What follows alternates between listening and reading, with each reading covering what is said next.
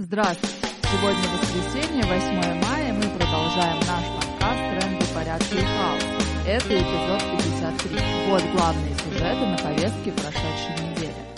В России полным ходом идут репетиции так называемого Парада Победы на Красной площади и других мероприятий, намеченных на 9 мая. По мнению многих аналитиков, так называемую спецоперацию в Украине российские власти хотели закончить, если не за несколько дней, то точно к 9 мая. И сейчас они лихорадочно думают, какую победу можно продать к этой дате патриотически настроенной публике. Боевые действия явно переходят в затяжную стадию с продвижениями, отступлениями силами обеих армий в пределах нескольких десятков километров. Но российские войска пока удерживают под своим контролем несколько районов на юге и востоке Украины и пытаются изо всех сил застолбить за собой территорию. Заявляют на весь мир, что Киеву придется признать уже сложившиеся территориальные реалии. Из последнего, в Херсонской области, как и в России, собираются заблокировать Facebook и Instagram. В освобожденном от мирной жизни Мариуполе зам главы путинской администрации администрации Сергей Кириенко открыл памятник бабушке,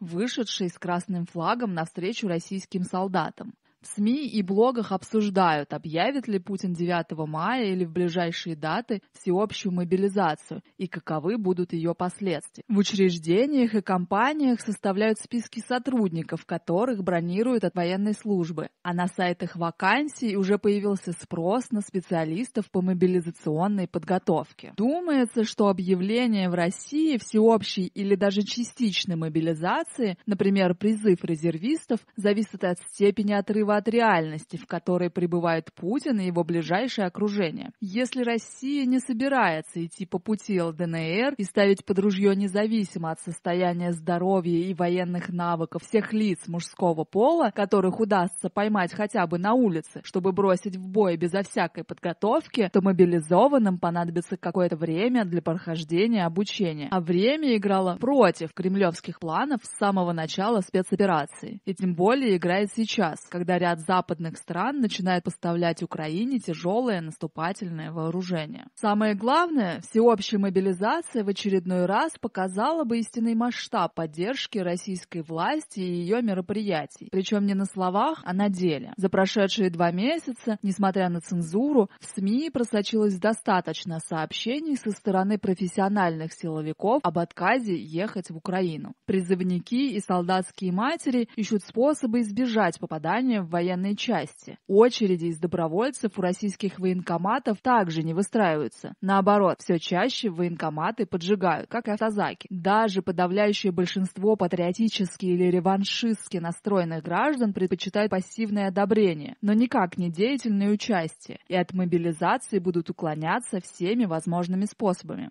Масштаб, который примет уклонение от мобилизации в случае ее объявления, как ничто другое, покажет масштаб недоверия российской власти, как это недавно произошло со всеобщей вакцинацией от ковида, продавливаемой властью изо всех сил. Тот факт, что даже среди патриотов немного людей, готовых оказывать власти активную поддержку, вовсе не означает, что в обществе не распространены не просто консервативные, а прямо реваншистские настроения, по крайней мере, среди части российского населения. С одной стороны, это объясняется тем, что в патриархальном иерархическом обществе, даже затронутом модернизацией, всегда есть большая или меньшая группа людей, озабоченная национальной гордостью. То есть не только личным иерархическим положением, но и величием своей нации, страны и так далее. Тот факт, что они лично ничего не решают и могут поддерживать величие лишь просмотром пропагандистских программ и комментариями в интернете, их не смущает, скорее радует. Большинство из них отнюдь не горит желанием нести политическую ответственность и рисковать своей жизнью. Вторая причина распространения реваншистских настроений преимущественно среди старшего поколения – это негативные последствия развала СССР и рыночных реформ. Один из сетевых френдов назвал таких людей ушибленными 90-ми, в глазах которых собственное жизненное благополучие оказалось неразрывно связано с имперскими амбициями российского руководства. Реваншистам так хочется провернуть фарш назад назад, вернуть до перестроечные годы, когда они были относительно благополучно устроены, что они готовы поддерживать любого черта, лысого или бункерного, который даст им такую иллюзию. Они готовы не замечать, что все путинские авантюры, включая нынешнюю, ведут большинство россиян в строго противоположную сторону от жизненного благополучия или даже смиряются с понижением жизненного уровня ради иллюзий об имперском величии. Постсоветский характер реваншизма демонстрируют и красные знамена на российских танках, восстановление памятников Ленину на захваченных территориях и в особенности ставшая символом наряду с буквой Z Анна Ивановна, бабушка с красным красным флагом из украинской деревни, вышедшая встречать с флагом СССР украинские войска, перепутав их с российскими. Согласно сообщениям украинских источников, в дальнейшем дом пожилой женщины был разрушен ракетой.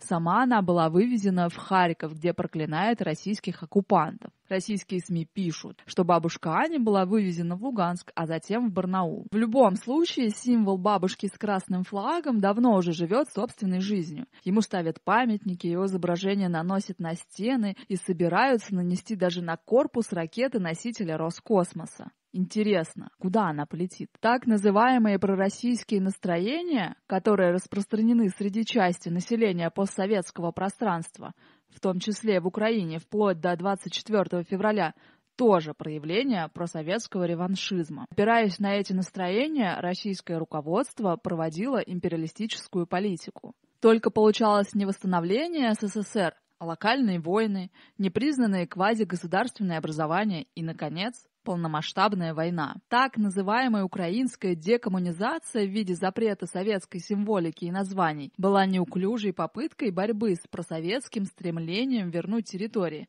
К сожалению, для того, чтобы борьба увенчалась успехом, понадобилось полномасштабное вторжение российских войск и массовая гибель людей. Как победить подобные настроения в странах, еще не подвергнувшихся денацификации, и в самой России? Помимо неизбежного краха путинского режима, здесь может помочь активизация борьбы не только за политические, но и за социальные и трудовые права. Просоветский реваншизм в массовом сознании не привязан к официальной советской идеологии о строительстве коммунизма. Ее воспринимают лишь немногочисленные представители просоветских политических организаций. Но и самое главное, что типичный реваншист – это диванный родитель за имперское величие, а вовсе не активный деятель, отстаивающий свои и чужие интересы в ходе практической работы. Реваншизму необходимо противопоставлять реальную деятельность по защите трудовых и социальных прав трудящихся. Нам необходимо объединяться для решения сегодняшних проблем и формирования новых практик солидарности. Давайте искать достойную жизнь не в прошлом, а в борьбе за будущее. Как и следовало ожидать, ожидать, российские власти отказывают в согласовании акций за мир под предлогом ковида. Разумеется, официозным мероприятиям это нисколько не мешает. 9 мая в российских городах должен пройти бессмертный полк. Первоначально частная инициатива, но быстро приватизированная официозом. На протяжении новейшей истории России культ победы был одним из самых ярких проявлений описанного выше желания вернуть былые территории. Празднование Дня Победы становилось все пышнее, зрелищнее, гротескнее как раз по мере того, как участники Второй мировой войны уходили из активного возраста, а затем и из жизни. В Советском Союзе вряд ли можно было представить малышей в военной форме и детские коляски в форме танков. В этом году мероприятие 9 мая задумано властями в первую очередь как пиар украинской спецоперации. Антивоенное движение «Весна» предлагает своим сторонникам приходить на бессмертный полк с портретами предков и надписями «Они воевали не за это». В этом есть определенный резон. В отличие от своих потомков, те, кто пережил Вторую мировую войну даже в детстве, вовсе не горели желанием желанием повторять атаки под вражескими пулями, сидение в окопах, бомбежки, голод и непосильный труд. Все же сомневаемся, что подобными партизанскими действиями удастся превратить бессмертный полк в антивоенную или действительно антифашистскую акцию. Настоящий антифашизм – это не культ предков, а практическая работа с сегодняшними проявлениями фашизма, борьба против шовинизма и всех видов дискриминации. К примеру, феминистское антивоенное сопротивление на 9 мая предлагают провести акции «День Победы», «Смертный полк» и «Парад на крови». Подробности ищите в их телеграм-канале. Десять лет назад, 6 мая 2012 года, в Москве на Болотной площади была разогнана многотысячная акция протеста против инаугурации Путина, получившая название «Марш миллионов». Шествие и митинг были согласованы с московскими властями. Демонстрация прошла мирно и без эксцессов. Проблемы начались, когда оцепление силовиков оставило лишь узкий проход на подходе к Болотной площади, где должен был состояться митинг. Ситуация грозила перерасти в давку, но протестующим удалось прорвать оцепление. После этого ОМОНовцы начали избивать и задерживать людей. В ответ же полетели бутылки, зонтики, куски асфальта. С бойцов срывали шлемы и бросали их в реку. Кто-то пытался помешать наступлению ОМОНа с помощью железных заграждений и перевернутых биотуалетов. Кто-то пытался отбивать задержанных. Но большинство пришедших все же были настроены мирно и хотели только принять участие в согласованном митинге. Силовикам постепенно удалось зачистить Болотную площадь и вытеснить с нее протестующих. Было задержано порядка порядка 400 человек. На разгоне болотного протеста власти отрабатывали репрессивные технологии, которые приобрели широкий размах в будущем десятилетии. Оцепление, массовые задержания, административные аресты, вытеснение многотысячной толпы. Наконец, массовые уголовные преследования, под которые попали десятки людей, найденные в том числе по видеозаписям.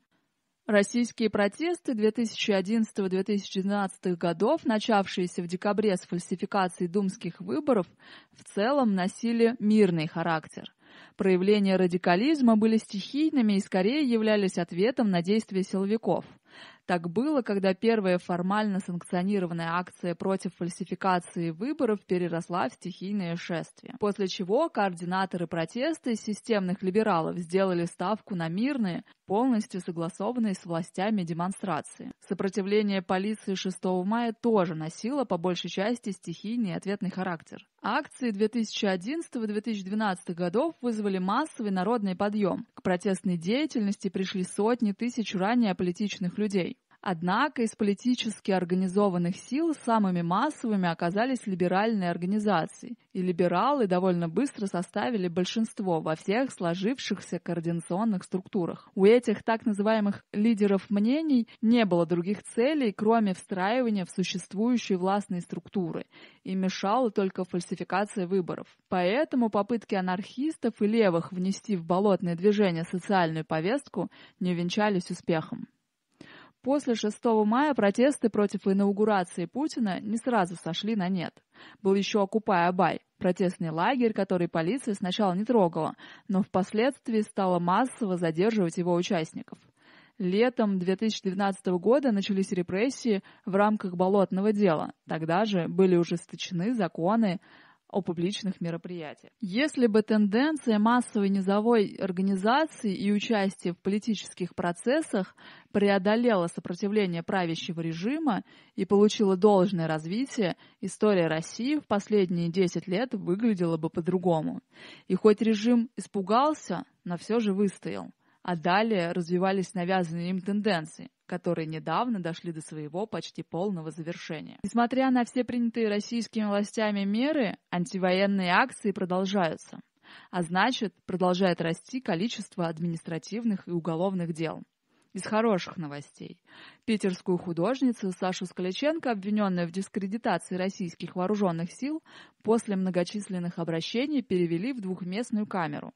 В предыдущей над ней издевались сокамерницы.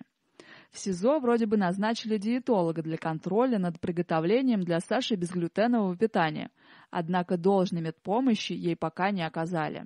Рассмотрение апелляционной жалобы на решение о взятии под стражу состоится 17 мая в 14.45 в зале 45 Санкт-Петербургского городского суда. В Москве начался суд над задержанным почти год назад за перформанс на Красной площади Павлом Крисевичем. Против левой активистки Дарьи Полюдовой возбуждено уже второе уголовное дело за одиночные пикеты и посты в интернете.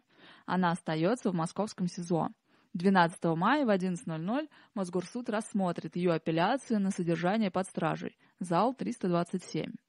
16 мая в 10.00 апелляционный военный суд во Власихе Московской области рассмотрит дело канских подростков а перевод фигуранта дела сети Виктора Филинкова за тюремный режим откладывается. Суд перенесен на 30 мая. Другому фигуранту этого дела, Юлию Бояршинову, удалось избежать ШИЗО. Он отделался выговором за то, что днем закрыл глаза. Илья Шакурский передает первомайский привет. Приходите поддержать товарищей или пишите им письма. Ну вот и все на сегодня. Напоминаем, что в трендах порядка и хаоса участники автономного действия дают анархистские оценки текущим событиям. Слушайте нас на YouTube, SoundCloud и других платформах. Заходите на наш сайт автоном.орг.